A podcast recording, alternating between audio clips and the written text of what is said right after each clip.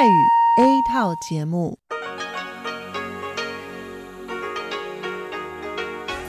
ที่นี่สถานีวิทยุเรดิโอไต้หวันอินเตอร์เนชันแนล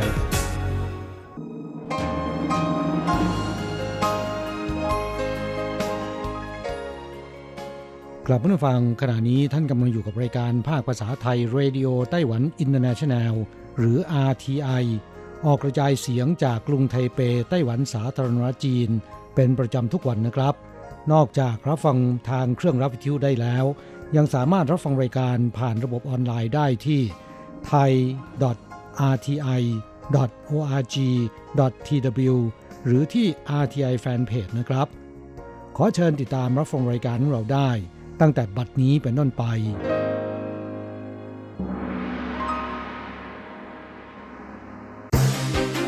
ลำดับแรก ขอเชิญติดตามรับฟัง ข่าวประจำวัน สวัสดีครับ คุณผู้ฟังที่เคารพ ข่าววันศุกร์ที่ 14 ธันวาคม พุทธศักราช 2561 รายงานโดยผมแสงชัย กิตติภูมิวงศ์หัวข้อข่าวที่น่าสนใจมีดังนี้ กระทรวงการต่างประเทศของไต้หวันชี้ว่าการร่วมกิจกรรมระหว่างประเทศหากใช้ชื่อ Chinese Taipei ต้องสอดคล้องเงื่อนไข 3 ประการ ไต้หวันแคนาดาประชุมเศรษฐกิจการค้าหารือการปรับปรุงกลไก WTO ผู้ฝ่าฝืนนำเนื้อปศุสัตว์เข้าไต้หวันทำผิดซ้ำครั้งที่ 3 ปรับสูงสุด 1 ล้านเหรียญไต้หวัน ต่อไปเป็นรายละเอียดของข่าวครับ กระทรวงการต่างประเทศของไต้หวันแถลงในวันที่ 14 ภาคเอกชนเข้าร่วมกิจกรรมระหว่างประเทศ หากจะใช้ชื่อ Chinese Taipei จะต้องสอดคล้องเงื่อนไข 3 ประการ หลีกเลี่ยงการถูกกดฐานะประเทศให้ต่ำลง โอเจียงอัน รองผู้อำนวยการฝ่ายกิจการสาธารณะกระทรวงการต่างประเทศชี้ว่า ควรเลือกใช้ Republic of China หรือว่า Republic of China Taiwan หรือว่าไต้หวันสำหรับ Chinese Taipei ควรเป็นตัวเลือกลำดับสุดท้าย โดยยึดหลักการไม่ถูกแปลงเป็น China Taipei ไม่ถูกบิดเบือน เป็นส่วนหนึ่งของจีน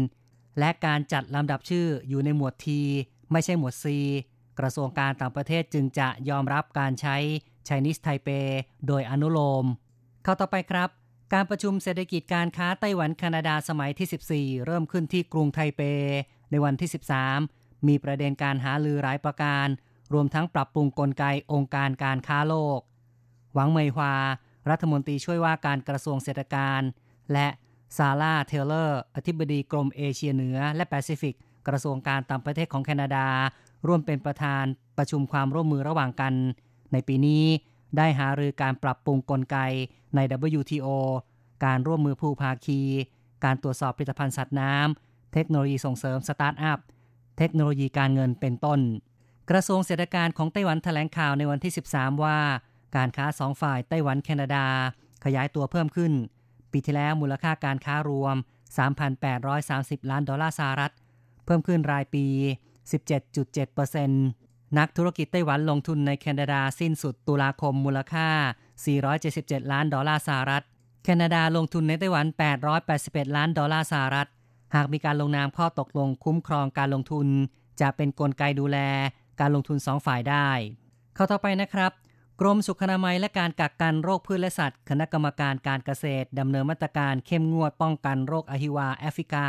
ในสุกร หรือว่า ASF ไม่ให้ระบาดเข้าสู่ไต้หวัน หลังส่งข้อความเตือนภัยระดับประเทศผ่านระบบโทรศัพท์มือถือ ในวันที่ 12 แจ้งเตือนการฝ่าฝืน พกพาผลิตภัณฑ์เนื้อปศุสัตว์เข้าประเทศ ปรับสูงสุดได้ถึง 1 ล้านเหรียญไต้หวัน หรือประมาณ 1.05 ล้านบาท ขณะนี้มีการแก้ไขมาตรา 45 ข้อหนึ่งของรัฐบัญญัติป้องกันโรคระบาดในสัตว์ มีผลตั้งแต่ 14 ธันวาคม ซึ่งกรมสุขนามัย ได้ทำการกำหนดมาตรฐานการปรับเสร็จแล้วตั้งแต่วันที่ 13 ธันวาคม ตามกฎหมายเก่า การพกพาผลิตภัณฑ์เนื้อปศุสัตว์จากประเทศระบาดโรค ASF และโรคปากและเท้าเปื่อย หากถูกตรวจพบจะปรับ 15,000 เหรียญไต้หวัน หลังแก้ไขกฎหมาย ผู้ที่พกพาเนื้อปศุสัตว์จากจีนพินใหญ่เป็นต้น ซึ่งเป็นเขตระบาดโรค ASF ทำผิดครั้งแรกปรับ 50,000 เหรียญไต้หวัน ครั้งที่ 2 ปรับ 500,000 เหรียญไต้หวันทำผิดซ้ำครั้งที่ 3 จะปรับสูงสุด 1 ล้านเหรียญไต้หวัน เพิงเม้งซิงผู้อำนวยการฝ่ายป้องกันโรคสัตว์ของกรมสุขนามัยกล่าวว่า การปรับ 1 0,000 ถึง 1 ล้านเหรียญไต้หวัน การแบ่งระดับพวกเราแบ่งเป็น 3 ระดับ เนื่องจากผู้ทำผิดถูกปรับครั้งที่1แล้ว รู้ว่าไม่สามารถพกพาเข้าประเทศ แต่ยังทำผิดเป็นครั้งที่สองถือว่าจงใจ พวกเราปรับอีก 10 เท่า ถึงครั้งที่ 3 ปรับ 1 ล้านเหรียญไต้หวัน เข้าต่อไปนะครับ ราคาประเมินที่ดินในกรุงไทเป ตึกไทเป 101 แพงที่สุด กรุงไทเปประกาศการประเมินราคากลางที่ดินปี 2019 ตึกไทเป 101 แพงที่สุด พิงละซึ่งเท่ากับ 3.3 ตารางเมตร ราคา 5.844 ล้านเหรียญไต้หวัน หรือประมาณ 6.136 ล้านบาท สูงสุดติดต่อกันเป็นปีที่ 6 เทียบกับปี 2018 เพิ่มขึ้น 1.55%เนื่องจากเป็นเขตย่านธุรกิจการค้า อาคารสำนักงานเกรด A ตั้งอยู่จำนวนมาก ยังมีอาคารสำนักงานขนาดใหญ่ที่ราคาค่าเช่าแพงขึ้นเรื่อยๆ รองลงมาคือตึกซินกวางไลฟ์ทาวเวอร์ที่ย่านสถานีรถไฟไทเป ราคาประเมินพิงละ 5.761 ล้านเหรียญไต้หวัน หรือประมาณ 6.049 ล้านบาท กรมที่ดินแถลงว่า ตึกซินกวางไลฟ์ทาวเวอร์อยู่ในเขตประตูเมืองเก่าด้านเหนือ และด้านตะวันตก ใกล้กับที่ทำการเดิมของกรุงไทเป มีโครงการก่อสร้างขนาดใหญ่ที่กำลังจะเกิดขึ้นใหม่ ราคาประเมิน จึงขยับสูงจากปี 2018 เท่ากับ 1.1%ในส่วนของอาคารที่พักอาศัยคอนโดมิเนียมหรู ราคาแพงที่สุดคือตึกหงเซิ่งตี้เป่า พิงละ 4.208 ล้านเหรียญไต้หวัน หรือประมาณ 4.418 ล้านบาท เพิ่มขึ้นจากปีก่อนหน้า 1.1%สำหรับอาคารที่พักหรู รองลงมาในเขตใจกลางกรุงไทเป คือเขตต้าอันและซินอีล้วนแต่ราคาสูงเกินกว่าพิงละ 3.2 ล้านเหรียญไต้หวัน หรือประมาณ 3.36 ล้านบาท เข้าต่อไปนะครับ แนวเทือกเขาล้อมรอบทุ่งนา นี่คือทิวทัศน์สวยงามของเมืองไถตงในไต้หวัน บนผืนดินนี้เว่ยรุ่ยถิงกลับมาบ้านเกิด ปลูกข้าวด้วยเทคโนโลยีสมัยใหม่ เขาบอกว่ากระบวนการในท้องนา การใส่ปุ๋ยอินทรีย์ การให้น้ำ อุณหภูมิ ทั้งหมดควบคุมด้วย IoT เว่ยรุ่ยถิงร่วมมือกับบริษัทสตาร์ทอัพจัดระบบประวัติการผลิตที่โปร่งใส ผู้บริโภคตรวจดูประวัติย้อนหลังข้าวทุกเมล็ดได้ แม้แต่นิตยสาร Financial Times ให้ความสนใจสัมภาษณ์รายงานข่าว ภาคการเกษตรไต้หวันประสบภาวะขาดแคลนผู้สืบทอด คาดหวังคนรุ่นใหม่พัฒนาการผลิต ประสานเทคโนโลยี เพื่อให้การเกษตรสืบทอดต่อไป พร้อมทั้งขยายตลาดไปต่างประเทศ อีกข่าวหนึ่งนะครับ ไต้หวันดึงดูดบุคลากรต่างประเทศส่งเสริมการสอบใบประกอบวิชาชีพ กระทรวงสอบคัดเลือกแถลงว่าจะส่งเสริมชาวต่างชาติสอบใบประกอบวิชาชีพ เป็นการเพิ่มคุณค่าให้แก่นักศึกษาต่างชาติในไต้หวัน และส่งเสริมการติดต่อแลกเปลี่ยนบุคลากรระหว่างประเทศ ตามสถิติปี 2011 ถึง 2017 ชาวต่างชาติสมัครสอบใบประกอบวิชาชีพเฉลี่ย ปีละ 1,100 คน ขณะที่ ผู้สมัครสอบรวมเฉลี่ยปีละ 22,190 คน คิดเป็นสัดส่วน 0.5%จนถึงปี 2017 ยังคงมี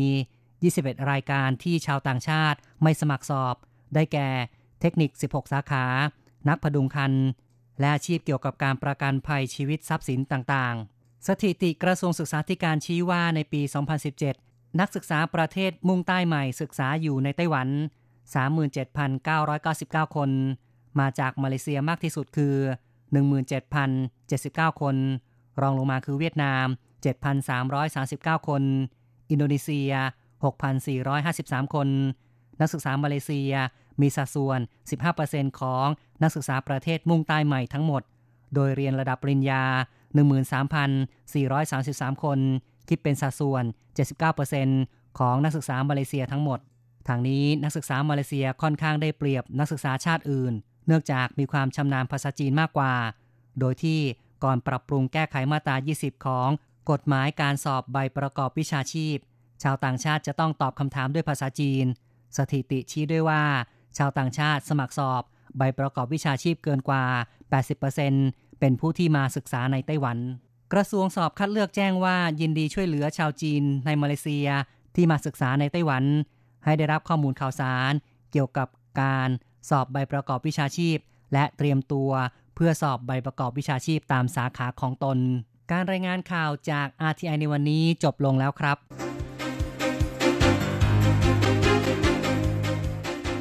ต่อไปขอเชิญฟังข่าวต่างประเทศและข่าวจากเมืองไทยค่ะ สวัสดีค่ะ คุณผู้ฟังอทีไอที่เคารพทุกท่าน ขอต้อนรับเข้าสู่ช่วงของข่าวต่างประเทศและข่าวประเทศไทยกับดิฉันมณพรชัยวุฒิมีหัวข้อข่าวที่น่าสนใจดังนี้ ญี่ปุ่นเตรียมใช้ระเบียบควบคุมบริษัทยักษ์ใหญ่ด้านเทคโนโลยีอย่างเข้มงวด UN ขยายเวลาจัดส่งความช่วยเหลือด้านมนุษยธรรมไปยังซีเรียอีกหนึ่งปี Apple เผยนะคะ แผนการลงทุนสร้างสำนักงานใหญ่ในรัฐเท็กซัสมีมูลค่า 1,000 ล้านดอลลาร์ Google นะคะ รวบรวมสุดยอดคำค้นหาแห่งปีพุทธศักราช 2561 ทททจัดพิธีต้อนรับนักท่องเที่ยวเวียดนามคนที่ 1 ล้าน ไทยเตรียมนำผลสำเร็จเรื่องหลักประกันสุขภาพเผยแพร่ในเวทีโลก ต่อไปขอเชิญรับฟังรายละเอียดของข่าวค่ะ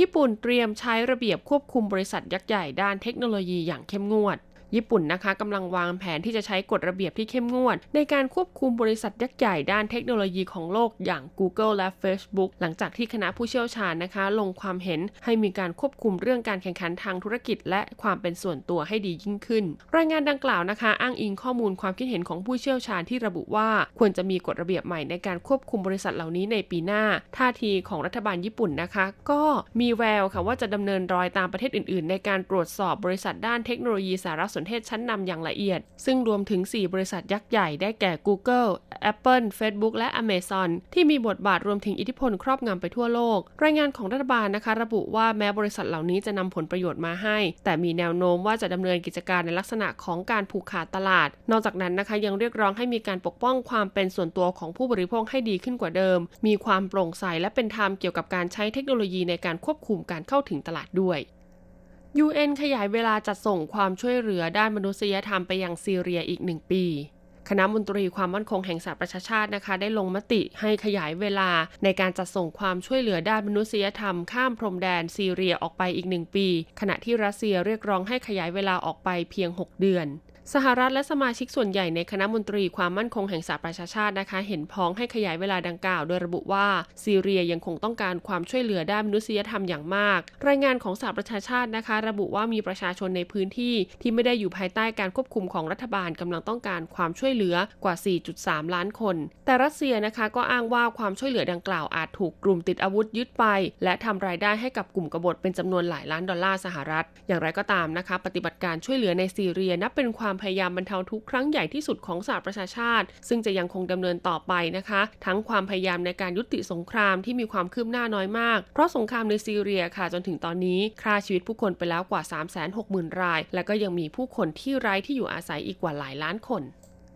Apple เผยแผนการลงทุนสร้างสำนักงานในรัฐเท็กซัสมีมูลค่า 1,000 ล้านดอลลาร์ Apple นะคะ บริษัทยักษ์ใหญ่ด้านเทคโนโลยีเปิดเผยว่า มีแผนที่จะสร้างสำนักงานหรือที่เรียกว่า Apple Campus แห่งใหม่ในรัฐเท็กซัสค่ะ มูลค่าการก่อสร้าง 1,000 ล้านดอลลาร์ ซึ่งจะช่วยสร้างงานสำหรับบริษัทในเขตด้านนอกของซิลิคอนวัลเลย์ที่เป็นย่านรวมธุรกิจเทคโนโลยีสารสนเทศ campus แห่งใหม่ของ Apple นี้นะคะจะใช้สำหรับงานด้านวิศวกรรมและด้านอื่น ๆ ที่ไม่ใช่การผลิตตัวเครื่อง แต่อยู่ไม่ไกลจากสำนักงานของ Apple ที่เมืองออสตินในรัฐเท็กซัส โดย campus แห่งใหม่นะคะจะสามารถจุพนักงานได้เบื้องต้นราว 5,000 คน และมีพื้นที่ที่จะขยายรองรับพนักงานเพิ่มได้ถึง 15,000 คน ขณะนี้นะคะ Apple มีพนักงานอยู่ประมาณ 6,200 คนในเมืองออสติน เมืองเอกของรัฐเท็กซัส ซึ่งเป็นสำนักงานใหญ่ที่สุดนะคะ นอกเหนือจากสำนักงาน Apple ซึ่งอยู่ที่เมืองคูเบอร์ติโนในรัฐแคลิฟอร์เนีย Apple กล่าวค่ะว่าการลงทุน 30,000 ล้านดอลลาร์สหรัฐในอีกช่วง 5 ปีข้างหน้า จะสามารถสร้างงานเพิ่มขึ้นอีกถึง 20,000ตำแหน่ง ต่อไปเป็นข่าวจากประเทศไทยค่ะ Google รวมสุดยอดคำค้นหาแห่งปีประจำพุทธศักราช 2561 ของไทย ในช่วงปลายปีแบบนี้ค่ะ Google เว็บไซต์ search ข้อมูลอันดับหนึ่งของโลก ได้เปิดเผยผลการเก็บข้อมูลตลอดปีของผู้ใช้งานอินเทอร์เน็ตจากประเทศต่างๆ ว่านิยม search หาคำอะไรมากที่สุด โดยแบ่งเป็นหลายหมวดหมู่นะคะไม่ว่าจะเป็นเพลง บุคคล รายการโทรทัศน์และข่าวในต่างประเทศ โดยนะคะประเทศไทยค่ะคำฮิตที่สุดของ Google นะคะ ที่ระบุว่าติดโผ3อันดับแรก ได้แก่บุพเพสันนิวาสเรียกได้ว่าฮิตกันทั่วบ้านทั่วเมือง ส่วนมหากรรมกีฬาของมวลมนุษยชาติอย่างคำว่าบอลโลก 2018 ก็ติดโผค้นหาในปีนี้นะคะ ตามมาด้วยอันดับ 3 ก็คือเมีย 2018 ค่ะ ขณะที่ข่าวในประเทศที่มีการค้นหามากที่สุดนะคะ ก็คือ 3 ชีวิตติดถ้ำหลวง โค้ดเอกและนักฟุตบอลเยาวชน 13 คนที่หายเข้าไปในถ้ำหลวงขุนน้ำนางนอนนานเกือบ 20 วันทำให้ทั่วโลกนะคะ ต้องระดมสัพพกำลังในการช่วยเหลือภารกิจ จนสามารถพาทั้ง 13 ชีวิตออกมาได้สำเร็จ ตามมาด้วยข่าวหวย 30 ล้านนะคะ และอดีตดาราเด็กน้องอิน ที่ประสบอุบัติเหตุทางรถยนต์เสียชีวิตด้วยวัยเพียง 20 ปีส่วนหมวดบุคคลนะคะที่ได้รับการค้นหามากที่สุดคือแมทพารณีที่โด่งดังจากการเป็นข่าวเปิดตัวคบกับคุณสงการเตชนรงค์อดีตสามีของแอปทักษอ่อน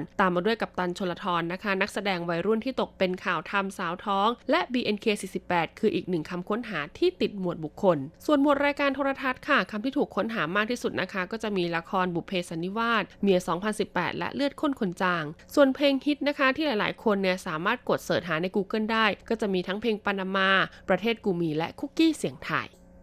ทททจัดพิธีต้อนรับนักท่องเที่ยวคนที่ 1 ล้านชาวเวียดนาม นายฉัททันต์ กุญชรณอยุธยารองผู้ว่าการด้านตลาดเอเชียและแปซิฟิกการท่องเที่ยวแห่งประเทศไทยหรือททท พร้อมด้วยผู้บริหารท่าอากาศยานสุวรรณภูมิ ให้การต้อนรับมิสเยืองทูจางนะคะ นักท่องเที่ยวชาวเวียดนามคนที่ 1 ล้านประจำปีพุทธศักราช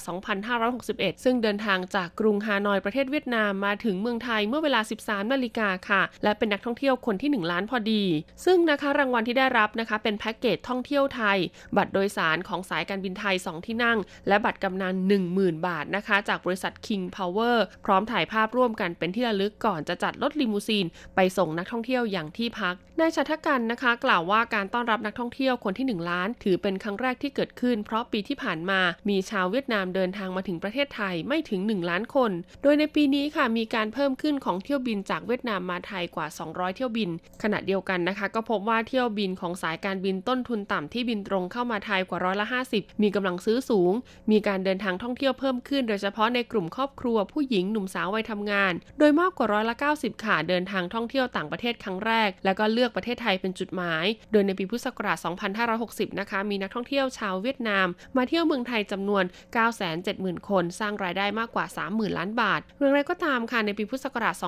2562 นี้นะคะทททสำนักงานโฮจิมินห์ก็กำหนด แผนการตลาดเชิงรุกในพื้นที่ภาคเหนือเมืองหลักและเมืองรอง ที่มีเที่ยวบินตรงเข้าไทยนะคะอาทิกรุุงฮานอย เมืองไฮฟอง เมืองกวางนิน และเมืองโดยรอบ ซึ่งมีประชากรนะคะกำลังซื้อสูง มีศักยภาพในการเดินทางมาท่องเที่ยวต่างประเทศ โดยจะจัดทำแพ็กเกจการท่องเที่ยวให้น่าสนใจมากยิ่งขึ้น และในวันที่ 22-23 ธันวาคมนี้ค่ะ ททท ก็จะจัดงาน Amazing Thailand ขึ้นที่กรุงฮานอยประเทศเวียดนาม เพื่อเผยแพร่การท่องเที่ยวไทยให้เป็นที่รู้จักในเวียดนามมากขึ้นด้วย ไทยเตรียมนำผลสำเร็จหลักประกันสุขภาพเผยแพร่ในเวทีโลก นายแพทย์กิติศักดิ์กลับดีนะคะ ที่ปรึกษารัฐมนตรีว่าการกระทรวงสาธารณาสุข นายแพทย์ศักชัย การจนะวัฒนาเลขาธิการ สปสช ร่วมกันถแถลงนะคะ เนื่องในวันหลักประกันสุขภาพทั่วหน้าสากล หรือ UHC Day ตามที่ประชุมสมัชชาสหประชาชาติกำหนดไว้ โดยไทยนะคะได้รับการยอมรับว่ามีบทบาทในการดำเนินนโยบายหลักประกันสุขภาพทั่วหน้ามาอย่างต่อเนื่อง ตั้งแต่ปีพุทธศักราช 2545ทำให้วันนี้นะคะ หลักประกันสุขภาพทั่วหน้า กลายเป็นวาระระดับโลก องค์กรระหว่างประเทศและนานาชาตินะคะ ต่างให้ความสำคัญเพื่อดูแลสุขภาพประชาชน และเป็นพื้นฐานการพัฒนาสร้างความมั่นคงของประเทศ และเพื่อให้บรรลุเป้าหมายนี้ ในการประชุมสมัชชาสหประชาชาติประจำปีพุทธศักราช 2562 ก็ได้มีการกำหนดนะคะ ประเด็นการประชุมระดับสูง ในเรื่องหลักประกันสุขภาพทั่วหน้า เพื่อเป็นเวทีผลักดันนะคะ ในการสร้างหลักประกันสุขภาพทั่วหน้าในแต่ละประเทศสำหรับการจัดประชุมระดับสูงเรื่องหลักประกันสุขภาพาพทั่วหน้านี้นะคะ ไทยได้รับแต่งตั้งให้เป็นผู้ประสานงานร่วม เพื่อนำเสนอรูปแบบของการประชุมระดับสูง โดยการประชุมดังกล่าวจะจัดขึ้นในวันที่ 26 กันยายน พุทธศักราช 2562 ซึ่งไทยร่วมมือกับญี่ปุ่นนะคะ เตรียมร่างข้อมติสำหรับการประชุมกำหนดรูปแบบมีส่วนร่วมในการเจรจา รวมถึงเอกสารผลลัพธ์การประชุมต่างๆนะคะ เพื่อนำเสนอต่อสมาชิกสหประชาชาติต่อไป โดยไทยเองค่ะก็จะขอชูประเด็นเรื่องการลงทุนด้านสุขภาพ โดยไม่ทิ้งใครไว้ข้างหลังเพื่อพื่อให้ทุกภาคส่วนนะคะ ตระหนักเห็นความสำคัญของการลงทุนด้านสุขภาพ โดยเฉพาะการเพิ่มทรัพยากรให้ประชาชนทุกกลุ่ม มีหลักประกันสุขภาพทั่วหน้า เข้าถึงการรักษาและได้รับบริการสาธารณสุขอย่างทั่วถึง ต่อไปเป็นการรายงานอัตราแลกเปลี่ยนประจำวันศุกร์ที่ 14 ธันวาคม พุทธศักราช 2561 อ้างอิงจากธนาคารกรุงเทพสาขาไทเป โอนเงิน 10,000 บาทใช้เงินเหรียญไต้หวัน 9,640 เหรียญ แลกซื้อเงินสด 10,000 บาทใช้เงินเหรียญไต้หวัน 9,930 เหรียญสำหรับการแลกซื้อเงินดอลลาร์สหรัฐ 1 ดอลลาร์สหรัฐใช้เงินเหรียญไต้หวัน 31.10 เหรียญ จบการรายงานข่าว ต่อไปขอเชิญท่านรับฟังรายการที่น่าสนใจต่อไปจากทางสถานีค่ะ 无限的爱向全世界传开，永恒的关怀。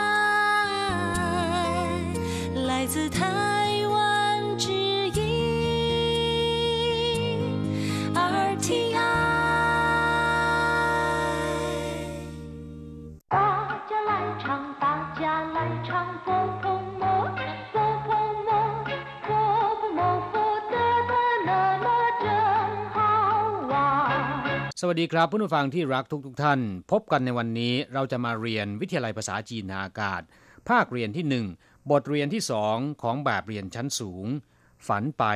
ตอนที่สองนะครับ 第二课做梦二课文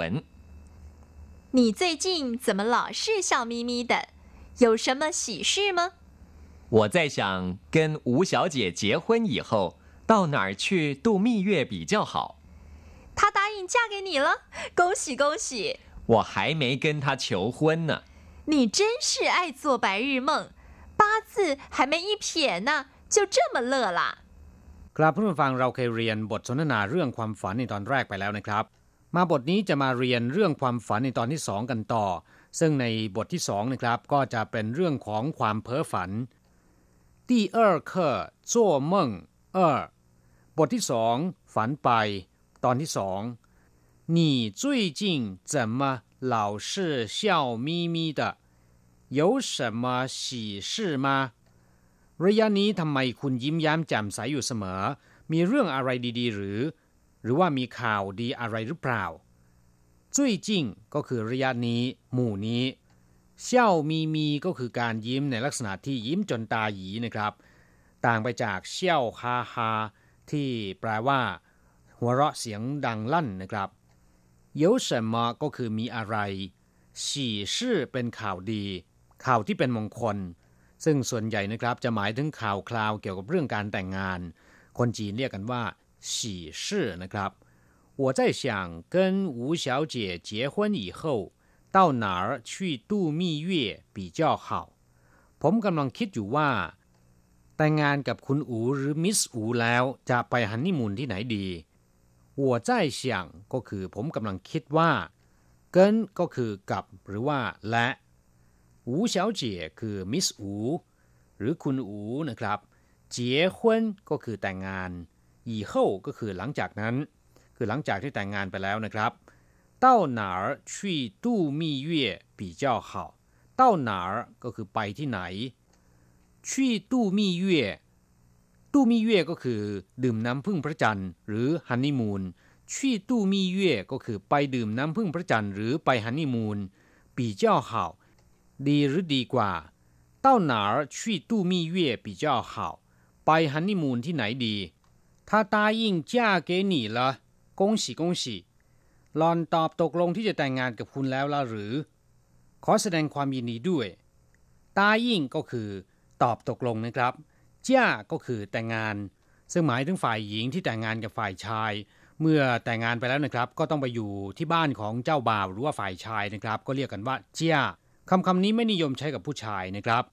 ส่วนคำว่ากงฉี่กงฉี่ก็เป็นคำที่แสดงถึงความยินดีนะครับ ซึ่งก็ใช้ได้ในหลายโอกาส ไม่ว่าจะเป็นช่วงเทศกาลตรุษจีน เมื่อผู้คนพบกันนะครับ ก็จะมีการกล่าวคำว่ากงฉี่กงฉี่หรือว่าใครก็ตามนะครับที่โชคดี เราแสดงความยินดีด้วยเนี่ยก็จะบอกคำว่ากงฉีกงฉี我还没跟他求婚น่ะผมยังไม่ได้ขอแต่งงานกับเธอเลย คำว่า求婚นะครับ ก็แปลว่า ขอแต่งงาน你真是爱做白日梦八字还没一撇呢就这么乐了คุณช่างเป็นคนที่ชอบเพ้อฝันเสนี่กระไร ยังไม่ทันจะมีอะไรเลย ก็มาดีอกดีใจถึงปานนี้แล้ว ครับผู้ฟังรู้ความหมายของสนทนาบทนี้แล้วนะครับ ทีนี้เราไปดูคำศัพท์แล้วก็วลีใหม่ ๆ ในบทนี้คำศัพท์คำที่หนึ่งเชี่ยวมีมีก็คือยิ้มแย้มแจ่มใสคำว่าเชี่ยวนะครับ แปลว่าหัวเราะ มีมีเป็นลักษณะของอาการที่เวลาหัวเราะตาจะปิดเป็นเส้นเดียวกัน หรือหัวเราะจนตาหยีนะครับ แสดงถึงความเบิกบานเชี่ยวมีมีก็คือยิ้มแย้ม ยิ้มแย้มแจ่มใสนะครับ จะต่างไปจากเชี่ยวฮาฮา ซึ่งก็จะหัวเราะเสียงดังนะครับฮาฮาเสียงดังลั่นเออฉี่ชื่อคำศัพท์คำที่สองแปลว่าข่าวดีหรือว่าเรื่องดีๆนะครับ ซึ่งส่วนใหญ่ก็จะหมายถึงข่าวการแต่งงานคำว่าฉี่แปลว่าความเป็นสิริมงคล หรือแปลว่าชื่นชอบ ชื่นชม อย่างเช่นว่าฉี่ควานฉี่อ้ายเป็นต้นคำว่าชื่อแปลว่างานหรือว่าเรื่องฉี่ชื่อก็คือข่าวดี เรื่องที่ดีๆ ซึ่งก็หมายถึงข่าวการแต่งงานนะครับ ซานตู้มี่เย่คำศัพท์คำที่สามฮันนี่มูนหรือว่าดื่มน้ำพึ่งพระจันทร์คำว่าตู้หมายถึงการใช้ชีวิตหรือว่าให้เวลาผ่านเลยไปล่วงเลยไปนะครับ มี่แปลว่าน้ำพึ่งเย่แปลว่าพระจันทร์ ตู้มี่เย่ก็คือ ดื่มน้ำพึ่งพระจันทร์หรือว่าฮันนี่มูนนั่นเองหนุ่มสาวชาวจีนในไต้หวันนะครับ เวลาแต่งงานเนี่ยนิยมไปดื่มน้ำพึ่งพระจันทร์ในต่างประเทศ ซึ่งภาษาจีนก็จะต้องพูดอย่างนี้นะครับ เต้ากัวไหวตู้มี่เย่ไปฮันนีมูนที่ต่างประเทศซื่อจ้าคำศัพท์คำที่สี่แปลว่า แต่งงานนะครับ แต่คำนี้จะใช้กับฝ่ายหญิงโดยเฉพาะ ซึ่งแต่งงานไปแล้วเนี่ยต้องไปอยู่ที่บ้านสามีจ้าหนุ่ยเอ๋อนะครับ ก็คือแต่งลูกสาวจ้าจวงก็คือเข้าของเครื่องใช้หรือว่าเงินทองที่พ่อแม่ฝ่ายหญิงเตรียมไว้ให้ลูกสาวที่กำลังจะเข้าพิธีวิวานะครับ อู่ โจ้ปายรื่เม่งคำศัพท์คำที่ห้าฝันกลางวัน ซึ่งก็หมายความว่าเป็นการเพ้อฝันในภาษาไทยนั่นเองนะครับจ้วก็คือทำปายรื่ก็คือกลางวันเม่งก็คือความฝันจ้วปายรื่เม่งก็คือฝันกลางวัน ถ้าแปลตรงๆนะครับ ปกติเราจะฝันในยามกลางคืนในขณะที่นอน เนื่องจากว่ากลางวันเนี่ยจะไม่ค่อยนิยมนอนกันนะครับ แต่เมื่อมีการฝันกลางวันเกิดขึ้นโดยที่ไม่มีการนอนนะครับ ก็แสดงว่าเรื่องนั้นเป็นไปไม่ได้ ก็ตรงกับภาษาไทยที่ว่า เพ้อฝันนั่นแหละครับเลี้ยวป้าจื้อหายเหมยอีเพียนะคำศัพท์คำที่ 6 เลข 8 ยังขาดไปอีกหนึ่งขีด ซึ่งก็คือเป็นเรื่องที่เป็นไปไม่ได้นะครับคำว่าปาในภาษาจีนเป็นเลข 8 จื้อก็คือตัวอักษร แต่ 8 รวมกับซื่อแล้วนะครับ จะได้ความหมายเป็นศัพท์ใหม่ แปลว่า ดวง หรือแปลว่าโง่แห้งนะครับตัวอักษรเลข 8 ในภาษาจีน ซึ่งก็คือปาเนี่ยวิธีเขียนจะเป็นสองขีดซ้ายและขวาที่หัวจะบรรจบกัน เป็นรูปสามเหลี่ยม คล้ายรูปทรงหลังคาบ้านนะครับคำว่าปาจื้อหายเหมยอีเพียนะก็หมายความว่าเป็นเลข8นี่ยังขาดไปอีกหนึ่งขีดนะครับ ซึ่งก็หมายถึงเป็นเรื่องที่ยังเป็นไปไม่ได้นั่นเองครับผู้ฟังหลังจากรู้ความหมายคำศัพท์ใหม่ๆในบทเรียนนี้ไปแล้วนะครับ ต่อไปเป็นแบบฝึกหัดซึ่งอยู่ที่หน้า 13句型一怎么老是的？怎么老是的？二跟结婚。跟结婚。跟求婚。跟求婚。三还没呢还没呢ครับผู้ฟังแบบฝึกหัดบทนี้สอนวิธีการผูกประโยคใหม่ให้เรานะครับ怎么老是的ทำไมถึงได้เป็นเช่นนั้น ที่เป็นจุดๆๆเราก็สามารถเติมคำศัพท์ลงไปนะครับ ก็จะได้ประโยคใหม่ อย่างเช่นว่า怎么老是笑哈哈的ทำไมถึงได้หัวเราะดังลั่นตลอด ข้อที่สองเกินเจียควน หมายถึงว่าแต่งงานกับใครนะครับ หรือว่าเกินเฉียวควนขอแต่งงานกับใคร ข้อที่สามหายเหมยนะยังไม่เลย ยังไม่มีเลย ครับผู้ฟังหวังว่าสนทนาบทนี้นะครับ จะทำให้ท่านรู้คำศัพท์เกี่ยวกับเรื่องการแต่งงานมากขึ้นนะครับ เราจะกลับมาพบกันใหม่ในบทเรียนถัดไป สวัสดีครับ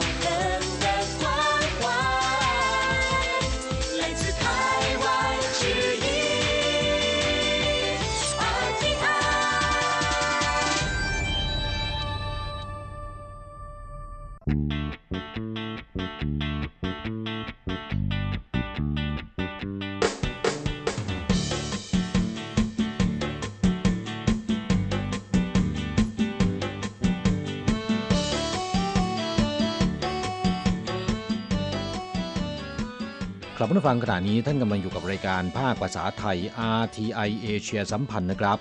ลำดับต่อไปขอเชิญติดตามรับฟัง ข่าวคราวและความเคลื่อนไหวด้านแรงงานต่างชาติในไต้หวัน ในช่วง ขุนพลแรงงานไทย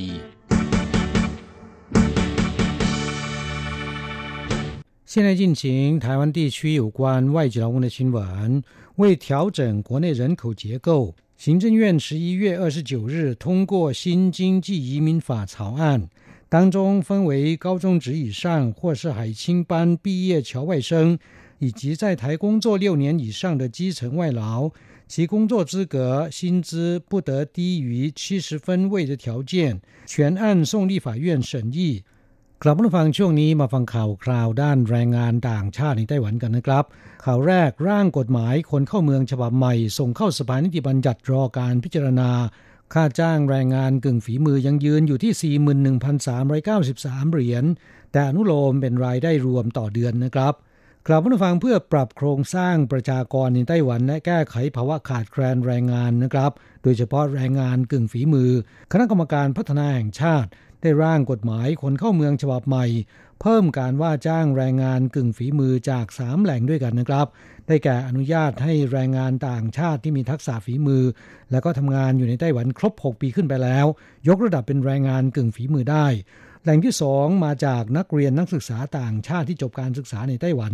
ในระดับมัธยมปลาย หรือว่าอาชีวศึกษาสามารถเข้าทำงานได้นะครับ รวมไปถึงแหล่งที่ 3นำเข้าชาวต่างชาติที่มีทักษะฝีมือในระดับปานกลาง แต่การนำเข้าแรงงานต่างชาติกึ่งฝีมือจากต่างประเทศโดยตรง ในขั้นแรกยังไม่พิจารณานะครับ โดยทั้ง 3 กลุ่มนี้มีเงื่อนไขสำคัญก็คือในจ้างต้องจ่ายค่าจ้างไม่ต่ำกว่า 41,393 เหรียญสำหรับแรงงานในภาคการผลิตนะครับ และ 32,000 เหรียญไต้หวันสำหรับผู้อนุบาลในครัวเรือน เมื่อได้รับการยกระดับเป็นแรงงานกึ่งฝีมือแล้วนะครับ จะไม่ถูกจำกัดระยะเวลาทำงานเหมือนแรงงานต่างชาติทั่วไปอีกต่อไป และเมื่ออยู่ทำงานในไต้หวันครบ 5 ปี แต่ละปีอยู่เกิน 183 วัน ก็สามารถยื่นขอถิ่นที่อยู่ถาวร หรือแปลงสัญชาติเป็นพลเมืองไต้หวันได้ตามกฎหมายว่าด้วยสัญชาติ และมีสิทธิ์ได้รับสวัสดิการจากรัฐเช่นเดียวกับชาวไต้หวัน โดยร่างกฎหมายฉบับนี้ หลังประกาศให้สาธารณชนแสดงความเห็น และทำประชาพิจารณ์เป็นเวลาสองเดือน และมีการปรับปรุงแก้ไขแล้ว เมื่อวันที่ 29 พฤศจิกายนที่ผ่านมานี้นะครับ ได้ผ่านการอนุมัติจากสภาบริหาร รอส่งเข้าพิจารณาอนุมัติจากสภานิติบัญญัติต่อไปนะครับกลับมาฟังสำหรับค่าจ้างที่ตั้งไว้ 41,393 เหรียญไต้หวัน ซึ่งนายจ้างและแรงงานต่างชาติจำนวนมากร้องว่าค่อนข้างสูงนั้นนะครับ นางเฉินเหมหลิง ประธานคณะกรรมการพัฒนาแห่งชาติกล่าวว่า การว่าจ้างแรงงานกึ่งฝีมือชาวต่างชาติ หากค่าจ้างเทียบเท่ากับแรงงานไร้ฝีมือทั่วไป จะส่งผลกระทบต่อโอกาสทำงานและฉุดค่าจ้างของแรงงานท้องถิ่นให้ตกต่ำประธานคณะกรรมการพัฒนาแห่งชาติผู้นี้กล่าวว่า ค่าจ้างแรงงานกึ่งฝีมือ 41,393 เหรียญ ดูแล้วอาจจะสูง แต่อย่าลืมว่าทุกวันนี้นอกจากค่าจ้างแล้วนะครับนายจ้างยังต้องจ่ายเงินเข้ากองทุนเพื่อความมั่นคงในการทำงานของแรงงานท้องถิ่น เดือนละ 2,000 เหรียญไต้หวันต่อการว่าจ้างแรงงานต่างชาติหนึ่งคน บางโรงงานจ่ายมากกว่านั้น เพราะว่าซื้อควต้าพิเศษเพิ่มเติม แต่เมื่อยกระดับเป็นแรงงานกึ่งฝีมือแล้วนายจ้างก็ประหยัดเงินก้อนนี้ได้ ไม่ต้องจ่ายเข้ากองทุนอีกต่อไปนะครับ นอกจากนี้จากการเปิดเผยของเจ้าหน้าที่ที่เกี่ยวข้องกล่าวว่า ค่าจ้างแรงงานกึ่งฝีมือ จะอนุโลมให้ใช้รายได้รวมตลอดทั้งปี ไม่ใช่เพียงแค่เงินเดือนพื้นฐานอย่างเดียวนะครับ แต่หมายถึงให้รวมค่าจ้างทำงานล่วงเวลา เบี้ยเลี้ยงตลอดจนเงินโบนัสเป็นต้น แรงงานในภาคการผลิตมีรายได้รวมตลอดปีไม่ต่ำกว่า 496,716 เหรียญเมื่อเฉลี่ยเป็นรายเดือนคือ 41,393 เหรียญ ส่วนผู้อนุบาลในครัวเรือนมีรายได้รวมทั้งปีเกิน 384,000 เหรียญหรือเฉลี่ยเดือนละ 32,000 เหรียญไต้หวัน ก็จะเข้าข่ายได้รับอนุญาตให้ยกระดับเป็นแรงงานกึ่งฝีมือได้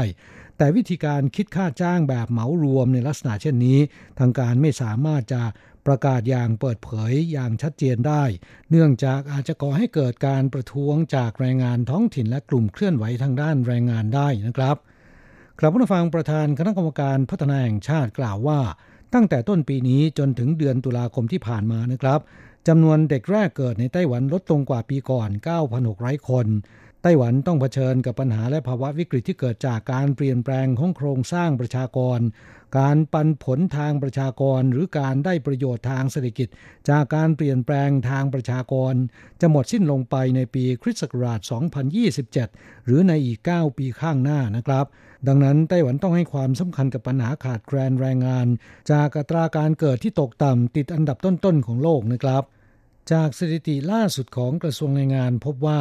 ในไต้หวันยังขาดแคลนแรงงานที่มีทักษะฝีมือระดับปานกลาง หรือแรงงานกึ่งฝีมือ เช่น พนักงานประกอบเครื่องจักร พนักงานควบคุมเครื่องจักร และพนักงานการผลิตเป็นต้นจำนวน 210,000 คน ส่วนใหญ่เป็นความต้องการในภาคการผลิต และจากการประมาณการเบื้องต้น ในไต้หวันมีแรงงานต่างชาติที่ทำงานครบ 6 ปีขึ้นไปแล้ว จำนวน 114,000 คน แรงงานต่างชาติเหล่านี้ มีโอกาสได้รับการยกระดับเป็นแรงงานกึ่งฝีมือ ในจำนวนนี้นะครับประกอบด้วยแรงงานต่างชาติในภาคการผลิต 58,000 คน และผู้อนุบาลในครัวเรือน 56,000 คนนะครับ กลับมาฟังร่างกฎหมายคนเข้าเมืองฉบับใหม่ดังกล่าวขณะนี้ส่งให้สภานิติบัญญัติพิจารณาอนุมัตินะครับ โดยจัดเป็นยติเร่งด่วน ซึ่งต้องจับตามองดูกันต่อไปว่าจะมีการพิจารณาเมื่อไรและจะมีการปรับแก้รายละเอียดเงื่อนไขอย่างไรหรือไม่นะครับ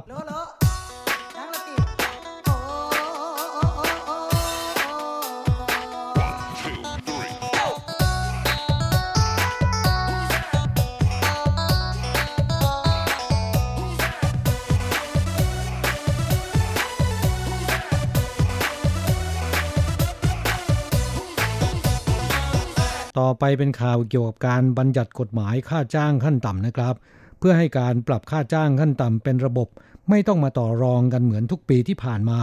กระทรวงแรงงานไต้หวันร่างกฎหมายค่าจ้างขั้นต่ำเปิดให้สาธารณชนแสดงความเห็น และทำประชาพิจารณ์ได้ถึงวันที่ 29 มกราคมปีหน้านะครับ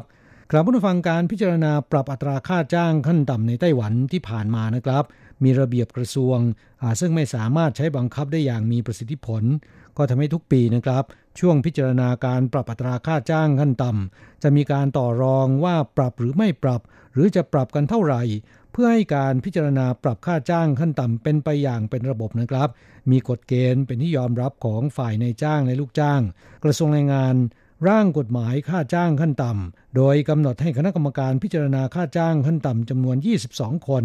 ประกอบด้วยตัวแทนของฝ่ายในจ้าง 7 คน ฝ่ายลูกจ้าง 7 คน เจ้าที่รัฐ 3 คน นักวิชาการผู้เชี่ยวชาญ 4 คน และรัฐมนตรีว่าการกระทรวงแรงงานเป็นประธานโดยตำแหน่งนะครับ และกำหนดให้มีการจัดประชุมพิจารณาการปรับอัตราค่าจ้างขั้นต่ำทุกไตรมาสที่ 3 ของปี เพื่อพิจารณาการปรับอัตราค่าจ้างขั้นต่ำในปีถัดไป โดยยึดดัชนีผู้บริโภคเป็นหลักนะครับ และพิจารณาจากดัชนีรายการอื่นๆ ทั้งนี้ร่างกฎหมายค่าจ้างขั้นต่ำฉบับนี้ จะครอบคลุมผู้ใช้แรงงานทั้งหมดนะครับ ทั้งแรงงานท้องถิ่นและต่างชาติ ยกเว้นผู้ใช้แรงงานในครัวเรือนหรือผู้อนุบาล และผู้ช่วยงานบ้านในครัวเรือน กระทรวงแรงงานได้นำออกประกาศให้สาธารณชนได้รับทราบ เพื่อแสดงความคิดเห็นและทำประชาพิจารณ์ เป็นเวลา 2 เดือนนะครับ จากนั้นจะรวบรวมความเห็นปรับแก้ให้สอดคล้องกับความต้องการส่วนใหญ่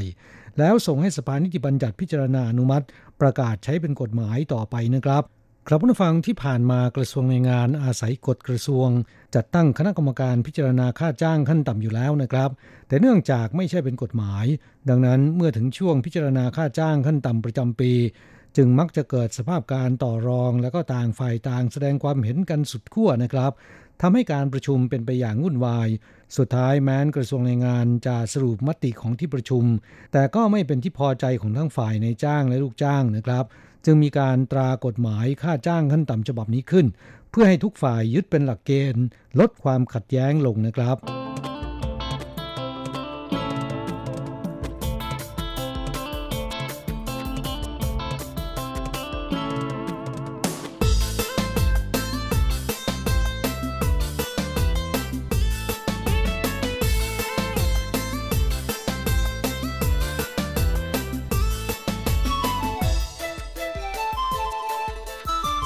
ต่อไปไปดูรายงานเกี่ยวกับหอพักแรงงานต่างชาติ ซึ่งระบุว่าไม่ได้มาตรฐานนะครับ สภาการตรวจสอบติงสามหน่วยงานรัฐ ให้ปรับปรุงแก้ไขโดยด่วน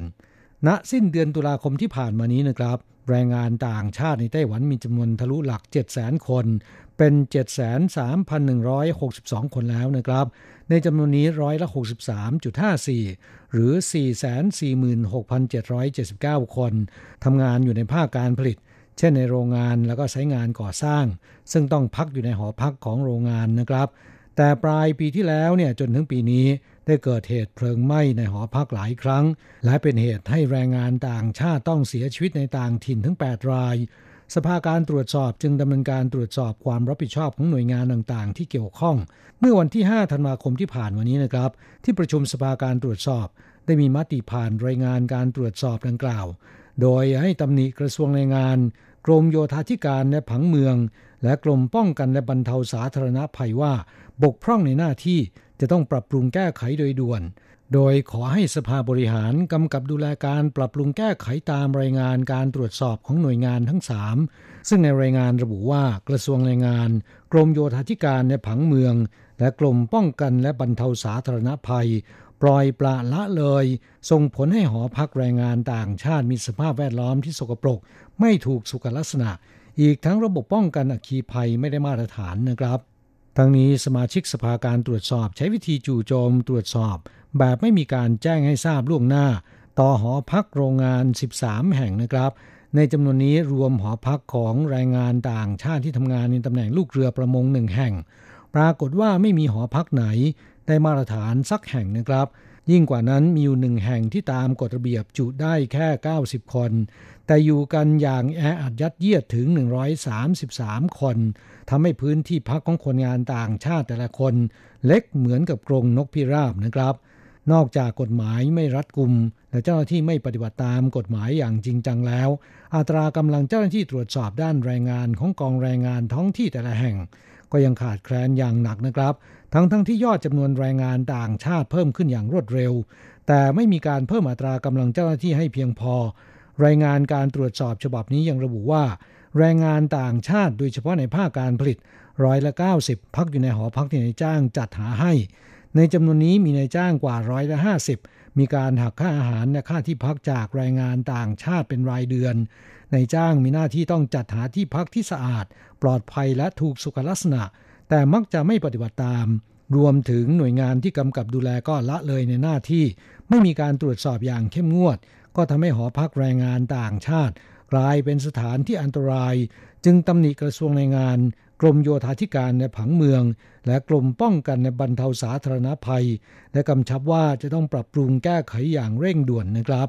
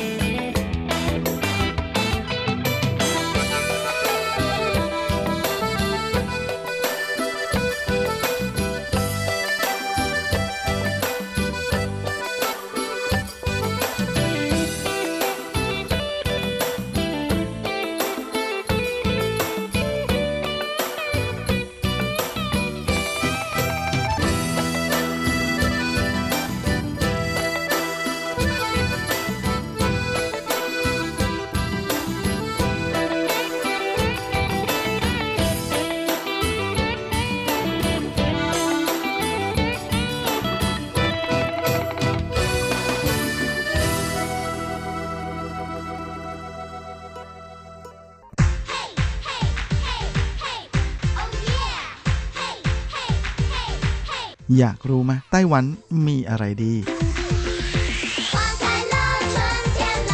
ขยับเข้ามาสิ จะบอกให้ กับอะไรๆในไต้หวันเวอร์ชันเดี่ยวไมโครโฟน สวัสดีครับคุณฟังทุกท่านลาสำหรับสัปดาห์นี้อะไรๆในไต้หวันก็กลับมาพบกับคุณฟังแล้ว เช่นเคยนะฮะมาตอนนี้ไป เราจะมาพบกันเป็นประจำในทุ่มคืนของคืนวันศุกร์ก่อนที่จะกลับมาพบกันซ้ำอีกครั้งในช่วงเช้าของวันเสาร์นะฮะลานอกจากนี้ยังสามารถรับฟังย้อนหลังได้ทั้งทางเว็บไซต์ทางแอปแล้วก็ทางแฟนเพจของเราและสำหรับช่วงต้นรายการในวันนี้ก็มีข่าวประชาสัมพันธ์มาฝากกันก่อนเลยนะฮะ โดยกรมสรรพากรไต้หวันก็ได้ประกาศข่าวดีนะสำหรับเหล่านักท่องเที่ยวต่างชาตินะโดยตั้งแต่วันที่ 1 มกราคมที่จะถึงนี้เป็นต้นไปนะครับ ได้มีการขยายวงเงินที่จะขอคืนภาษีสำหรับผู้ที่ถือพาสปอร์ตต่างชาติเดินทางเข้าไต้หวันนะแล้วก็มาพำนักอาศัยอยู่ในไต้หวัน ไม่ถึง 183 วันนะจะสามารถยื่นขอคืนภาษีได้นะในส่วนของภาษีมูลค่าเพิ่ม หรือ VAT ซึ่งในส่วนของร้านค้าที่มีสติกเกอร์ tax refund นะฮะจะมีอยู่ประเภทหนึ่งที่คุณสามารถจะยื่น แล้วก็ขอคืนภาษีได้เดี๋ยวนั้นเลยนะฮะซึ่งแต่ก่อนนี้เนี่ยทางรัฐบาลเขากำหนดวงเงินสูงสุดเอาไว้นะฮะว่าเพดานการยื่นขอ ขั้นต่ำสุดคือ 2,000 NT ก็จะเหมือนเดิมนะฮะไม่เปลี่ยนแปลง แต่ว่าเพดานสูงสุดนั้นจะมีการขยายเพิ่มนะฮะจากเดิมที่ให้แค่ 24,000 NT นะฮะก็ขยายเพิ่มเพดานสูงสุดไปจนถึง 48,000 NT โดยจะเริ่มใช้มาตรการใหม่นี้ตั้งแต่วันที่ 1 มกราคม 2562 เป็นต้นไป อย่างไรก็ดีนะครับแหมในส่วนของการไปช็อปที่สถานที่ ท่องเที่ยวพิเศษ ซึ่งเขาได้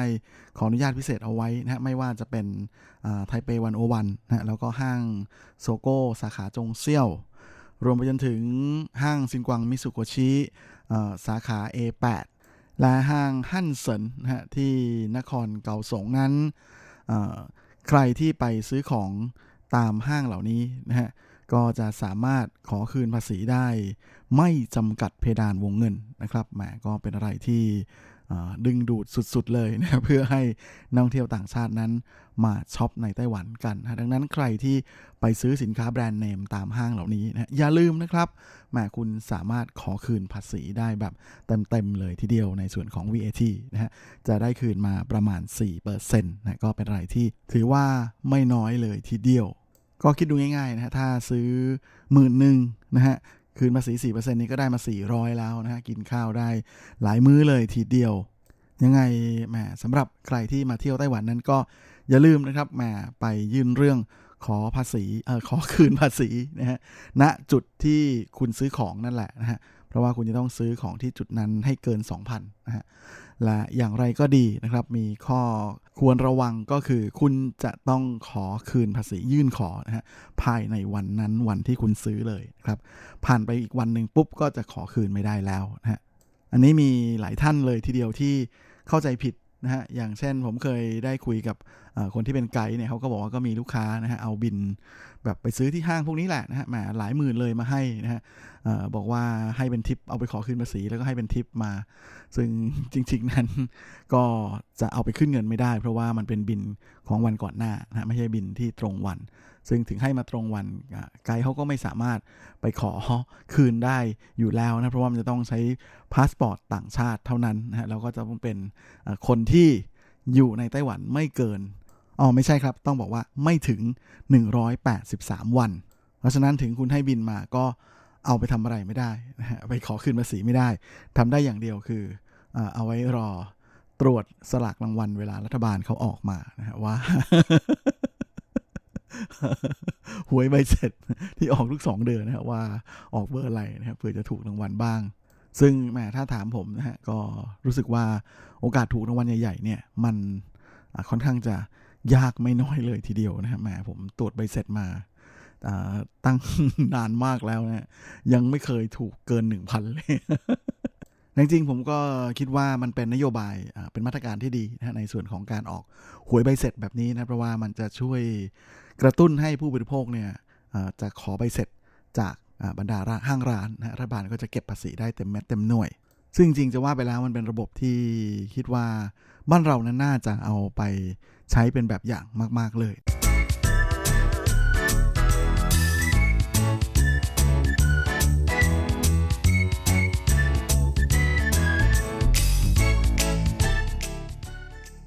อีกข่าวนึงวันนี้ก็มากันที่ข่าวคราวของ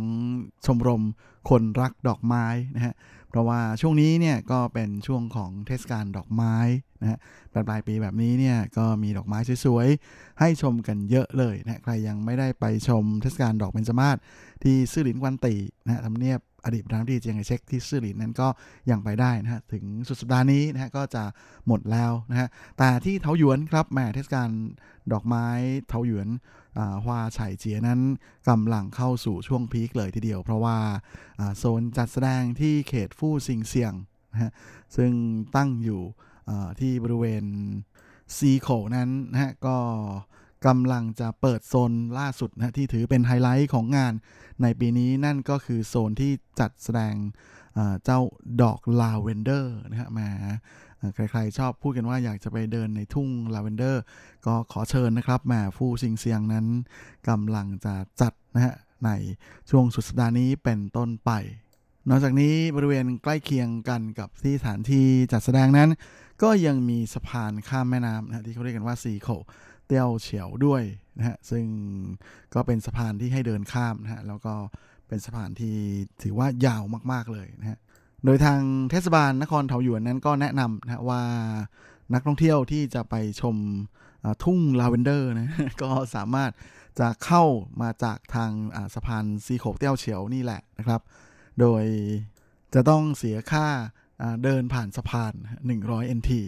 และช่วงที่เดินอยู่ก็จะสามารถถ่ายภาพสวยๆนะฮะขึ้นไปเช็คอินบน Facebook ของคุณคุณ หรือว่าจะอัปโหลดขึ้น IG ก็แล้วแต่นะฮะเพราะว่าอยู่บนนั้นแม่วิวสวยมากจริงๆนะฮะเดินประมาณ 300 เมตรหลังจากลงสะพานแล้วเนี่ย ก็จะถึงสถานที่จัดงานนะฮะและนอกจากนี้หลังจากที่เดินเล่นในทุ่งลาเวนเดอร์จนพอใจแล้ว ก็สามารถที่จะนั่งรถบัสนะฮะต่อไปที่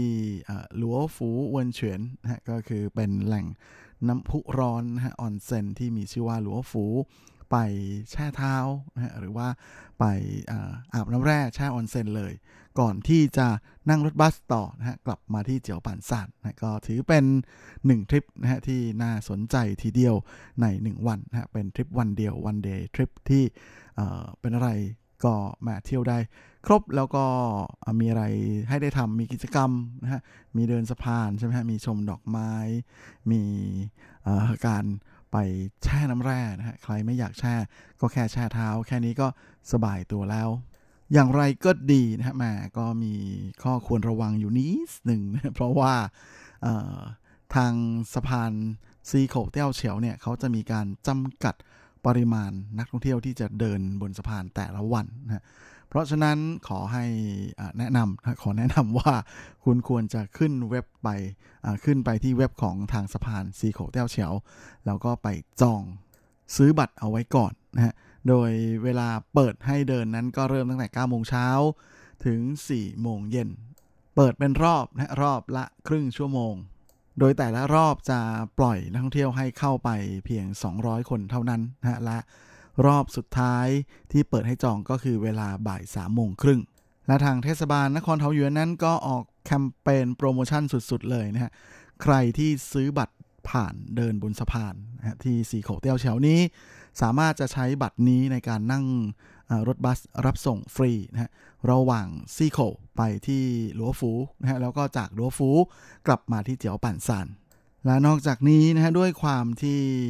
ลานจอดรถบนเจียวปั่นซานนั้นมีจำนวนจำกัดนะะแล้วก็ไม่ใหญ่มากนะฮะดังนั้นไม่แนะนำให้ขับรถไปเองนะะโดยนักท่องเที่ยวที่สนใจอยากจะไปก็สามารถนั่งรถเมย์นะฮะไปลงที่ต้าสีได้นะฮะอย่างเช่นรถเมล์ของเถาหยวนเค่ออวิ้นนะฮะจากจงลี่ ไปต้าซีนั้นก็คือสาย 5098 แล้วก็ลงสุดสายเลยนะฮะที่ต้าซีและเปลี่ยนรถเมล์สาย 5104 หรือว่า 5105 หรือว่า 5106 แล้วก็ 5109 นะฮะ โดยให้ไปลงที่ป้ายฟู่ซิงจันนะฮะ ซึ่งตรงนั้นเนี่ยก็จะอยู่ใกล้กับเจียวปั่นซานกงหยวนหรือสวนสาธารณะเจียวปั่นซานแล้ว และจากตรงเจียวปั่นซานนะฮะก็สามารถเดินไปที่สะพานซินซีโคเต้าเฉียวได้เลยนะฮะแล้วก็ตามจากนั้นก็เที่ยวตามที่ได้แนะนำไปในช่วงต้นรายการนะก็เป็นอะไรที่สะดวกสุดๆจริง ๆ เลย เอ้าใครที่อยากไปโลดแล่นร่ายรำเดินทอดน่องนะในทุ่งลาเวนเดอร์ก็อย่าลืมนะครับแม่รีบไปกันเลย สุดสัปดาห์นี้อากาศเย็นๆเสียด้วยนะแม่ เดินกำลังดีเลยนะอากาศเย็นแถมยังหอมฟุ้งไปด้วยกลิ่นลาเวนเดอร์โรแมนติก โรแมนติกนะครับ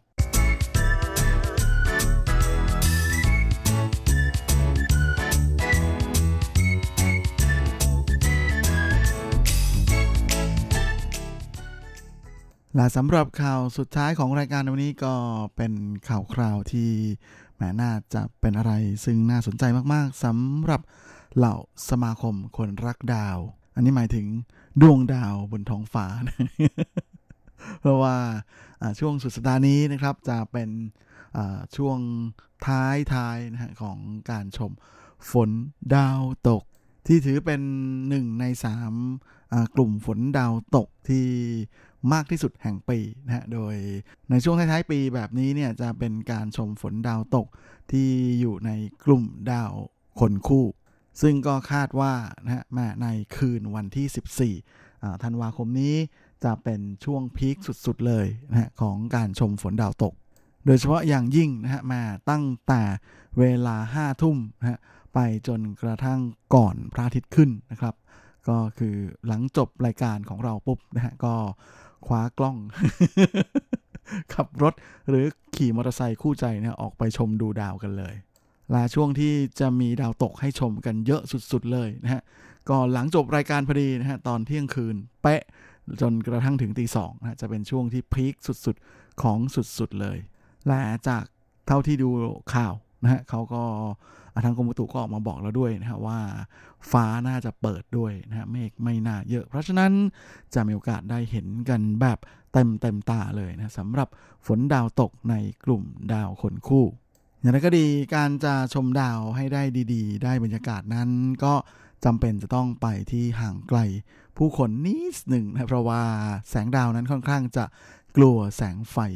มากๆ เพราะฉะนั้น ก็เลยจำเป็นจะต้องไปไกลผู้ไกลคนเสียหน่อยนะฮะซึ่งบรรดาชาวเน็ตในไต้หวันนั้นเขาก็มีการ แนะนำแหล่งดูดาวเยี่ยมๆมาฝากกันนะสำหรับใครที่อยู่ทางภาคเหนือนะฮะอย่างเช่นที่ต้าอูหลุนเผ่าไถนะซึ่งก็คือเขตป้อมปืนใหญ่นะต้าอูหลุน ซึ่งอยู่ในเขตจังหวัดจีหลงนะก็เป็นจุดที่ไฟน้อยนะหรือว่าที่ภูเขาอูเฟินซานของเขตรุ่ยฟางในนครนิวไทเปนะฮะหรือว่าที่หลงต้งของเขตรุ่ยฟางเหมือนกันนะฮะสำหรับใครที่ชอบชมประภาคารด้วยนะผมได้เคยหยิบเอา ประภาคารที่ซันเตียวเจียวนะฮะมาแนะนำกันไปแล้วนะฮะโดยอยู่ในแถบก้งเหลียวนะหรือใครที่อยู่ที่พิงลินนะฮะมาตรงนี้จะเจ๋งสุดเลยนะสามารถไปชมได้ที่วัดหนานซานซื่อส่วนใครอยู่ทางอีหลันนั้นก็ไปแถวซูอ้าวได้นะฮะไม่ว่าจะเป็นที่ ตรงอ้าววัน หรือว่าที่หนานอ้าวซีโคเนี่ยก็เป็นจุดที่ดูดาวได้เหมาะสมมาก ๆ เลยเหมือนกันนะแต่ถ้าใครอยู่ในไทเปนะไม่ต้องคิดมากเลยครับ ขึ้นอย่างหมิงซานโลดแล้วก็จุดที่นิยมไปชมดาวกันมากที่สุดของอย่างหมิงซานนะก็คือที่สิงเทียนกังนะฮะแต่ว่าอันนี้คงจะต้องขับรถไปกันเองนะเพราะว่ากลางคืนนั้นรถเมย์ไม่มีอยู่แล้วนะฮะ ใครที่สนใจนะก็ไปดูกันได้นะเพราะเป็นอะไรที่มันอรังและวังเวอร์มากๆนะมาไปดูให้เห็นสักครั้งในชีวิตก็ยังดีนะและเวลาของรายการสัปดาห์นี้หมดลงอีกแล้ว ผมก็คงจะต้องขอตัว ขอลาไปก่อนด้วยเวลาเพียงเท่านี้นะเอาไว้เราค่อยกลับมาพบในครั้ง อาทิตย์หน้าเช่นเคยในวันและเวลาเดียวกันนี้สำหรับวันนี้ขอให้ท่านโชคดี มีความสุขสุขภาพแข็งแรงกันทุกนาทุกคนเฮ้งๆและสวัสดีครับ 实现